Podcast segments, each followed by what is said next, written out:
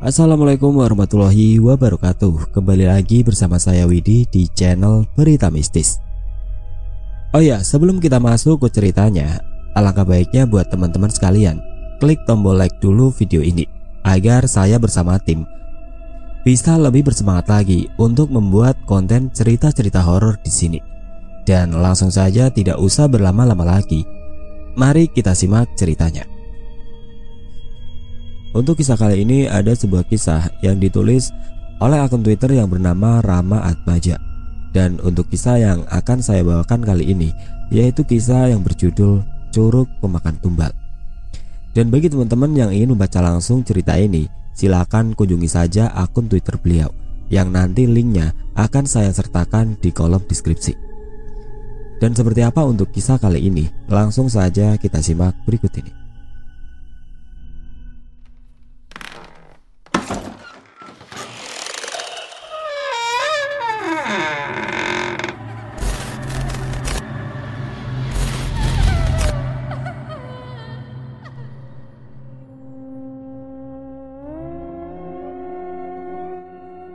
Mau ke mana kau Cep?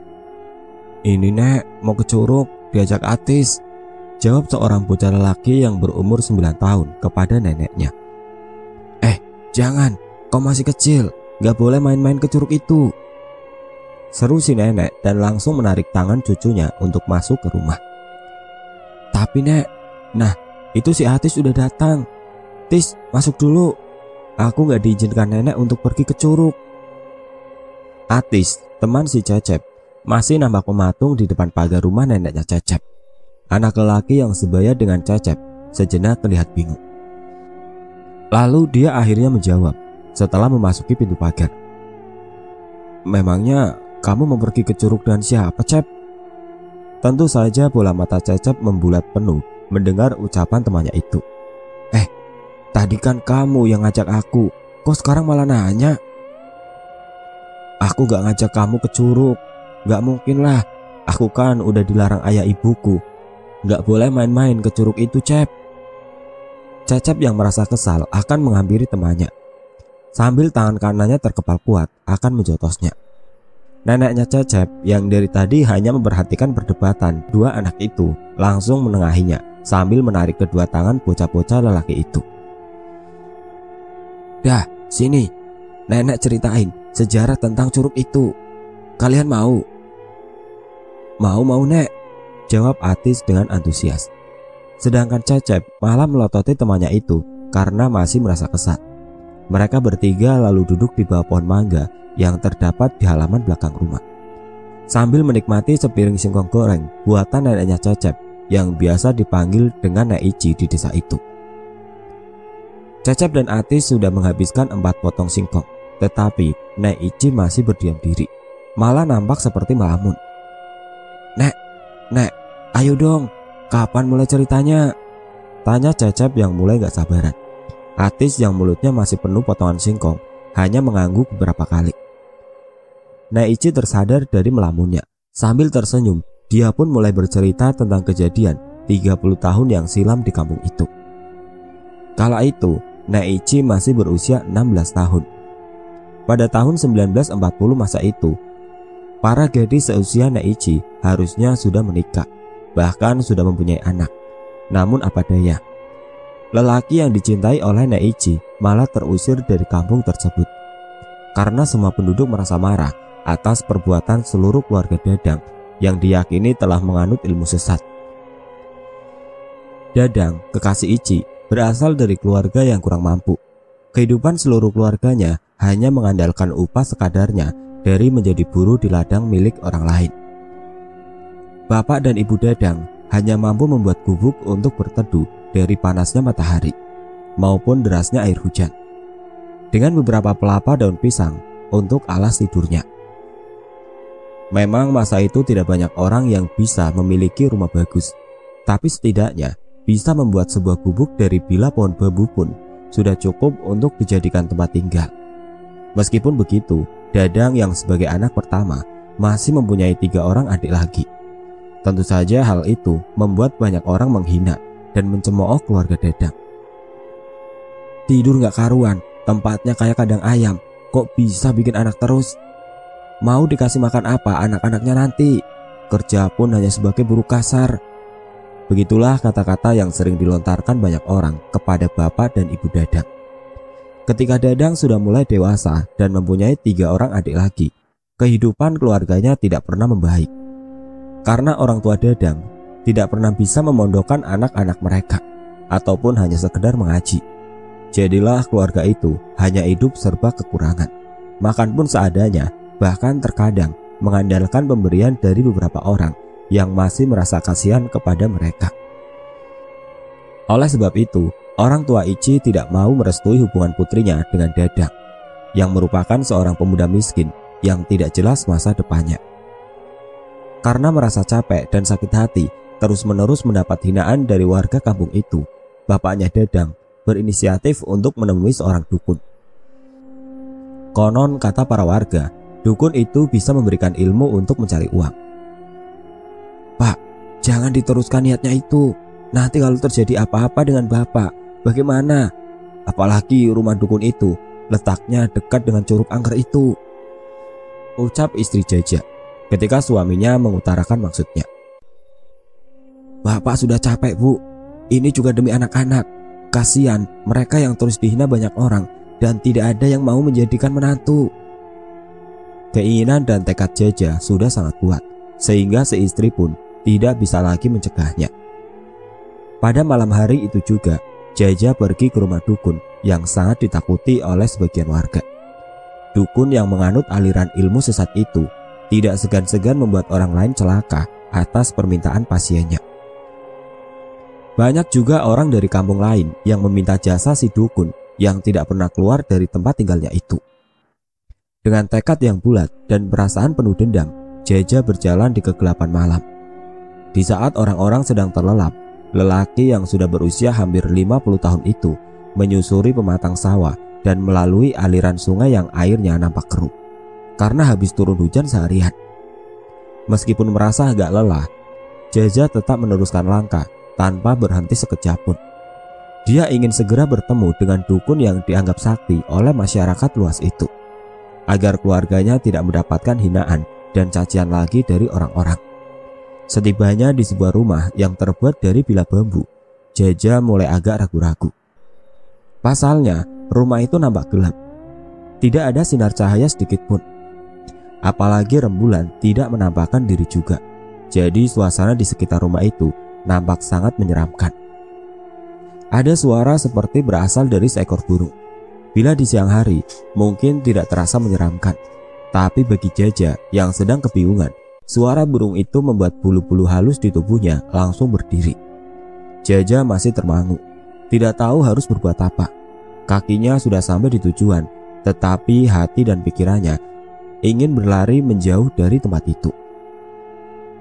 Masuklah, seru seseorang dari dalam rumah itu. Jaja langsung teronjak kaget. Kemudian dengan langkah yang tersendat-sendat, dia menuju ke pintu masuk rumah. Kalau kau ragu-ragu, Pulang saja, teriak seseorang itu lagi. Mungkin dia bisa melihat Jaja yang melangkah dengan setengah hati. Dengan memejamkan mata, Jaja membuka pintu yang tidak terkunci itu, lalu melangkah melewati ambang pintu. Bau busuk mulai tercium, hingga membuat Jaja ingin muntah, tetapi dia berusaha menahannya. Perlahan-lahan, Jaja membuka mata, tetapi dia tidak bisa melihat apa pun. Semuanya nampak hitam. Dikucek-kuceknya kedua matanya karena berpikir dia belum membukanya. Jalan terus ke depan sebanyak 10 langkah. Perintah orang yang belum nampak itu lagi. Sambil menghitung di dalam hati, kali ini langkah Jaja tidak ada keraguan lagi. Tepat hitungan yang ke-10, tiba-tiba dia bisa melihat seseorang yang sedang duduk di atas bara api. Di sekitarnya masih nampak gelap, hanya sinar dari bara yang menyala itu yang memberikan sedikit penerangan. Kedua lutut Jaja tiba-tiba goyah dan gemetar. Lalu dia langsung terduduk karena tidak kuasa menopang tubuhnya sendiri. Mau apa kau ke sini? Bentak orang di atas bara api yang belum terlihat wajahnya. Sa saya mau uang, bah. Jawab Jaja dengan bibir bergetar. Ngomong yang jelas. Mau uang apa? Bentak orang itu lagi. Mau, saya mau harta yang banyak mbah. Sudah yakin dengan keputusanmu itu? Sudah mbah, jawab Jaja tanpa rasa takut lagi. Setelah dari sini, kau pergilah ke curug langsung. Bawa batu ini, lemparkan sesampainya di depan curug itu. Orang itu menjulurkan tangan yang menggenggam bara api. Jaja nampak ragu-ragu menerima pemberian itu. Bara yang masih menyala itu tentu sangat panas dan bisa membakar telapak tangannya. Kau masih ragu? Jaja segera menerima batu yang berwarna merah karena api. Terima kasih mbah. Aneh, Jaja tidak merasa panas sedikit pun. Bahkan setelah berada di tangannya, bara itu langsung padam. Setelah diizinkan oleh orang yang diyakini oleh Jaja sebagai dukun untuk meninggalkan tempat itu, dia segera berjalan secepatnya untuk menuju ke curug. Jaraknya memang tidak terlalu jauh dari tempat dukun itu, tapi Jaja tidak mau bila keduluan matahari terbit. Karena tidak ingin dilihat oleh warga bahwa dia akan mencari ilmu untuk menjadi orang kaya dengan jalan pintas. Hari memang masih gelap, tetapi Jaja tetap mengayunkan langkahnya tanpa istirahat sedikit pun. Kakinya memang terasa sangat letih. Perutnya pun terasa melilit dan perih karena sudah dua hari tidak ada sedikit pun makanan yang masuk melalui mulutnya. Ketika sudah mendengar suara gemercik air, Jaja semakin bersemangat untuk segera sampai ke tempat yang dituju. Namun, tiba-tiba angin bertiup sangat kencang. Daun-daun dari beberapa pohon besar berterbangan. Bukan hanya itu saja, yang tadi cuaca cukup cerah karena bulan dan bintang terlihat di langit. Tiba-tiba hujan mengguyur dengan sangat deras juga. Meskipun dengan susah payah berjalan, karena terjatuh beberapa kali terhempas oleh angin, Jaja tetap berusaha bangkit dan berjalan dengan tubuh yang sudah basah kuyup. Batu hitam yang awalnya digenggam langsung dibungkus dengan ujung pakaiannya karena takut terjatuh. Saat di hadapan Jaja sudah terlihat sebuah curug yang mempunyai dua aliran air warna berbeda, yaitu sebelah kanan jernih, sedangkan yang sebelah kiri nampak keruh segera dilemparkannya batu pemberian si dukun itu. Seketika itu juga, keadaan kembali normal, bahkan sangat sunyi. Angin berhenti bertiup, hujan pun langsung reda. Hanya gemercik air yang terdengar sangat keras, sehingga membuat Jaja menutup kedua telinganya. Tidak berselang lama, muncullah sesosok tubuh perempuan berambut panjang dari balik curug itu. Wajahnya pucat, tetapi bibirnya sangat merah Bahkan ada tetesan darah di ujung mulutnya. Jaja hampir tercengkang karena merasa terkejut dan ketakutan. Hampir saja dia berlari sembunyi kalau tidak ingat dengan niatnya. Apa kamu sudah siap jadi pengikutku? Tanya perempuan itu setelah tertawa panjang. Siap, Nek. Panggil aku Nini Telenges. Baik, Nini Telenges. Kau harus mengucap janji dulu setelah itu, sebutkan nama istri dan anak-anakmu. Iya, Nini. Perjanjian yang pertama, kau harus menurunkan ilmu ini kepada keturunanmu. Yang kedua, tidak boleh bertobat. Dan yang ketiga, tidak boleh masuk ke dalam tempat ibadah. Sekarang, ucapkan janji-janji itu dengan suara yang keras. Jaja pun mengucapkan ketiga janji itu lalu menyebutkan nama anak-anak dan istrinya dengan suara keras dan lancar. Suara guntur disertai petir langsung menggelegar. Seakan bumi serta langit langsung tersentak dan menangis atas perbuatan Jaja saat itu. Dia telah berani bersekutu dengan iblis tanpa mengingat akhiratnya kelak. Ingat, semakin banyak kau membawakan tumbal untukku, semakin banyak pula harta yang akan kau dapatkan. Tumbal itu adalah anak-anak manusia yang belum balik. Kau paham Jaja? Lemaslah seluruh tulang-tulang Jaja ketika mendengar permintaan si penunggu curug itu. Ternyata bukan hanya tiga perjanjian yang harus diterima, tetapi ada perjanjian lain yang lebih mengerikan. Baik Nini, liri Jaja. Perempuan mengerikan itu langsung hilang dari hadapan Jaja, hanya meninggalkan suara tertawanya yang terus bergema. Tidak menunggu waktu yang lama, setelah Jaja berhasil memberikan tumbal seorang anak lelaki, yang dia iming-imingi sebuah jagung rebus untuk diajak pergi ke curug. Keluarga Jaja langsung bisa membangun gubuknya menjadi tempat yang agak layak. Pada bulan-bulan selanjutnya, kehidupan keluarga Jaja berangsur membaik. Tanah berhektar-hektar bisa dibeli, rumahnya pun bukan gubuk lagi, tetapi rumah yang sangat bagus di kala itu bisa dimiliki oleh Jaja. Dadang dan adik-adiknya pun berubah penampilannya. Dari yang awalnya hanya mengenakan pakaian robek-robek, langsung bisa memakai pakaian yang bagus-bagus. Tentu saja warga di kampung itu merasa heran atas perubahan ekonomi yang dialami oleh keluarga Jaja. Namun tidak ada satu orang pun yang berani bertanya. Sebab tidak ada yang tahu atau pernah melihat baik Jaja atau anak-anaknya melakukan hal yang tidak benar. Jaja yang bisa berubah menjadi sosok siapa pun bisa dengan mudah membawa anak-anak orang lain untuk diajak pergi ke curug dan dijadikan tumbal kepada Nini Telenges. Semakin sering membawakan tumbal, maka harta yang didapatkan oleh Jaja pun semakin banyak juga. Namun, biarpun telah menjadi orang kaya, usia dan penyakit tidak bisa menghalangi datangnya ajal menjemput. Dadang yang sakit hati karena ditinggal Ici menikah dengan pria lain, belum bisa mendapatkan gadis lain, hingga kedua orang tuanya meninggal.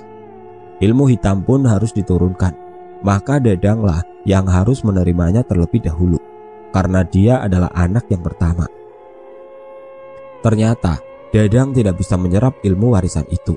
Sebelum meninggal dengan cara yang tidak wajar, Dadang sempat bercerita kepada Ichi tentang ilmu hitam yang dianut oleh keluarganya. Tentu saja, Ichi sangat menyesalkan akan hal itu, tetapi dia tidak pernah membuka mulut kepada orang lain tentang rahasia keluarga Dadang karena tidak ingin dianggap sebagai penyebar fitnah. Adik Dadang yang kedua pun akhirnya bersedia menerima ilmu itu. Meskipun dengan perasaan terpaksa, tapi nasibnya juga serupa dengan si Dadang. Raganya pun tidak kuat ditempati oleh ilmu sesat itu. Setelah kakak dan abangnya meninggal karena tidak bisa bertahan ditempati ilmu warisan sang bapak, adik Dadang yang nomor tiga mau tidak mau harus bersedia menerima ilmu itu. Namun Tisna yang masih berusia 17 tahun itu segera mencari seorang istri. Agar kelak, bila dia meninggal, sudah ada keturunan darinya yang bisa meneruskan ilmu sesat itu. Tapi takdir berkata lain. Putra Tisna meninggal belum juga genap berusia setahun. Diikuti oleh Tisna dan istrinya juga meninggal dalam keadaan yang aneh. Para warga yang sudah mulai merasa curiga tentang keluarga Jaja itu meminta kepada ketua kampung agar rumah Jaja dibakar. Apalagi beberapa orang yang pernah melihat Tisna sering pergi ke Curug dengan membawa anak kecil. Alhasil anak terakhir Jaja yang bernama Eneng diusir oleh warga. Bahkan di kampung yang lain pun tidak ada yang mau menerima kehadiran gadis berusia 14 tahun itu. Karena sudah tidak bisa lagi menahan siksaan dari warga, Eneng pun akhirnya memberanikan diri pergi ke curug pada tengah malam. Dia takut diketahui oleh orang lain yang pastinya akan langsung membunuhnya bila masih berani menampakkan diri di kampung itu. Gadis yang masih belia itu menggigil ketakutan ketika sudah berada di depan curug. Dia pun tidak tahu harus dengan cara bagaimana agar si penghuni curug itu mau menampakkan diri. Eneng tidak ada pilihan lain lagi Bila dia pergi dari tempat itu, tidak ada lagi orang yang mau berbelas kasih kepadanya. Jadi dia memutuskan untuk berdiam diri di curug, hingga ada jalan untuknya. Setelah tiga hari duduk di sebuah batu di dalam gua sempit yang berada di sebelah curug tanpa makan apa pun dan hanya meminum air dari rembusan air yang jatuh dari atas gua, akhirnya usaha Neng pun membuahkan hasil. Perempuan yang berambut panjang muncul tepat tengah malam dengan suara tertawa yang mendirikan bulu kuduk. Tetapi Neng sudah pernah mendengar tentang perempuan yang menyeramkan itu dari cerita bapaknya. Meskipun kala itu dia masih berusia 8 tahun, ingatannya masih sangat kuat, sehingga Neng tidak terlalu takut berhadapan dengan penghuni curug itu. Kenapa kau ingin menemuiku? Tanya Nini Telenges setelah suara tertawanya berhenti. Maafkan saya Nini, semua kakak saya telah meninggal dan sayalah satu-satunya yang tersisa. Jadi, Aku sudah tahu itu. Potong Nini telenges. Saya, saya ingin ilmu itu diakhiri saja.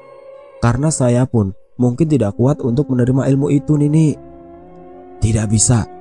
Selama masih ada keturunan dari Jaja, ilmu itu harus terus diturunkan. Kecuali kalau kamu bisa mencari orang lain untuk menerima ilmu itu. Eneng hanya bisa terdiam.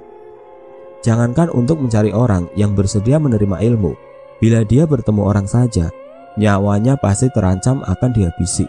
Bila dia nekat menerima ilmu itu, Eneng sangat yakin kalau tidak akan mampu menjalankannya. Maka Eneng pun akhirnya mengajukan permintaan kepada si Nini. Baiklah Nini, saya bersedia menerima ilmu, tetapi bolehkah menunggu bolehkah menunggu hingga saya Bolehkah menunggu hingga saya menikah dulu? Berapa lama lagi? Sampai saya berusia 17 tahun. Aku mana bisa menunggu selama itu. Tapi selain usia saya masih belum cukup, saya pun kesulitan untuk mencari suami sebab semua orang sudah membenci saya Nini. Itu masalah muda. Kau akan kunikahkan dengan bangsaku. Apakah kamu bersedia? Tubuh Neng menggigil. Dia tidak bisa membayangkan bila harus menikah dengan bangsa jin atau siluman. Akan tetapi, janji tetaplah janji yang harus ditepati. Apalagi bila berurusan dengan bangsa siluman atau iblis, nyawa pun tidak ada harganya lagi. Gadis itu tidak mempunyai pilihan lain lagi. Baginya, hidupnya pun kini sudah terancam. Bila dia menuruti kemauan si nenek itu, setidaknya janji yang diucapkan oleh bapaknya sudah ditepati. Setahun kemudian, setelah melahirkan seorang anak dari bangsa siluman, akhirnya Neng meninggal. Namun si anak tetap hidup dan tinggal di Curug. Di mata warga, Eneng tidak pernah meninggal karena masih sering terlihat berjalan di sekitar kampung bila hari sudah petang. Orang-orang yang melihat juga berusaha mengejar untuk membunuhnya. Tetapi sosok Eneng selalu cepat menghilang dari pandangan mereka. Nenek ini gimana sih? Katanya si Eneng sudah meninggal. Kok masih bisa jalan-jalan? Tanya Cecep. Setelah nenek Ici mengakhiri ceritanya. Nah, itulah maksud nenek. Cerita ini terjadi sekitar 30 tahun yang lalu. Nenek saja sudah setua ini, tapi si Eneng wujudnya tidak pernah berubah sama sekali. Lah, katanya si Eneng sudah mati. Yang bener dong nek kalau cerita. Aku jadi bingung nih. Ujar Cecep lagi sambil menggaruk kepalanya. Sewaktu Neng hamil besar, nenek pernah bertemu dia. Sempat diceritakannya pula tentang pernikahannya dengan bangsa siluman itu kepada nenek. Setelah itu, tidak pernah lagi nenek lihat si Neng, meskipun banyak orang lain yang pernah melihat perwujudannya itu. Jelas Nek Ici. Oh, jadi si Neng sudah mati, tapi jadi hantu. Gitu ya, Nek? Atis pun menimbali. Bukan begitu. Mungkin saja raga si Eneng yang dipakai oleh Nini Telenges untuk mencari tumbal. Kan anak dan suami Eneng yang bangsa siluman itu masih tinggal di Curug. Jadi mereka juga mencari tumbal. Atis dan Cacap langsung duduk merapat. Apalagi hari telah menjelang petang. Sehingga membuat dua bocah itu menjadi ketakutan. Nah, maka dari itu, nenek dan warga yang lainnya tidak pernah mengizinkan anak-anak yang belum balik pergi ke curug itu. Kalau orang yang sudah besar boleh ya nek? Tanya Atis. Boleh, tapi juga harus hati-hati dalam bersikap dan berbicara. Jangan sampai penunggu curug itu menjadi marah. Nah, kalian harus ingat pesan nenek ini. Jangan sekali-kali pergi ke curug itu. Siapa pun yang mengajak harus ditolak.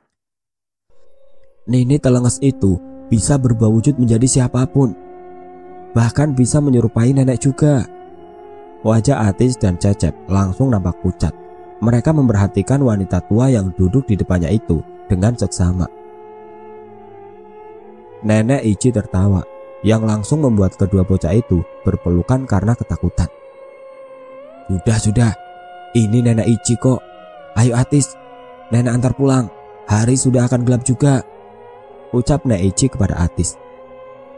Gak mau Nek, aku bisa pulang sendiri. Seru Atis.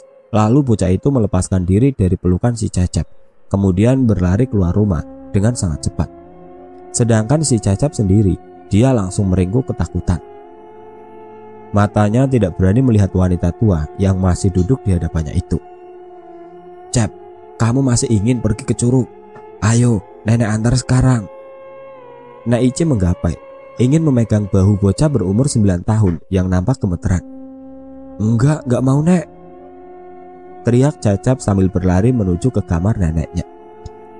Naici tertawa lagi karena merasa berhasil membuat takut hati cucunya itu.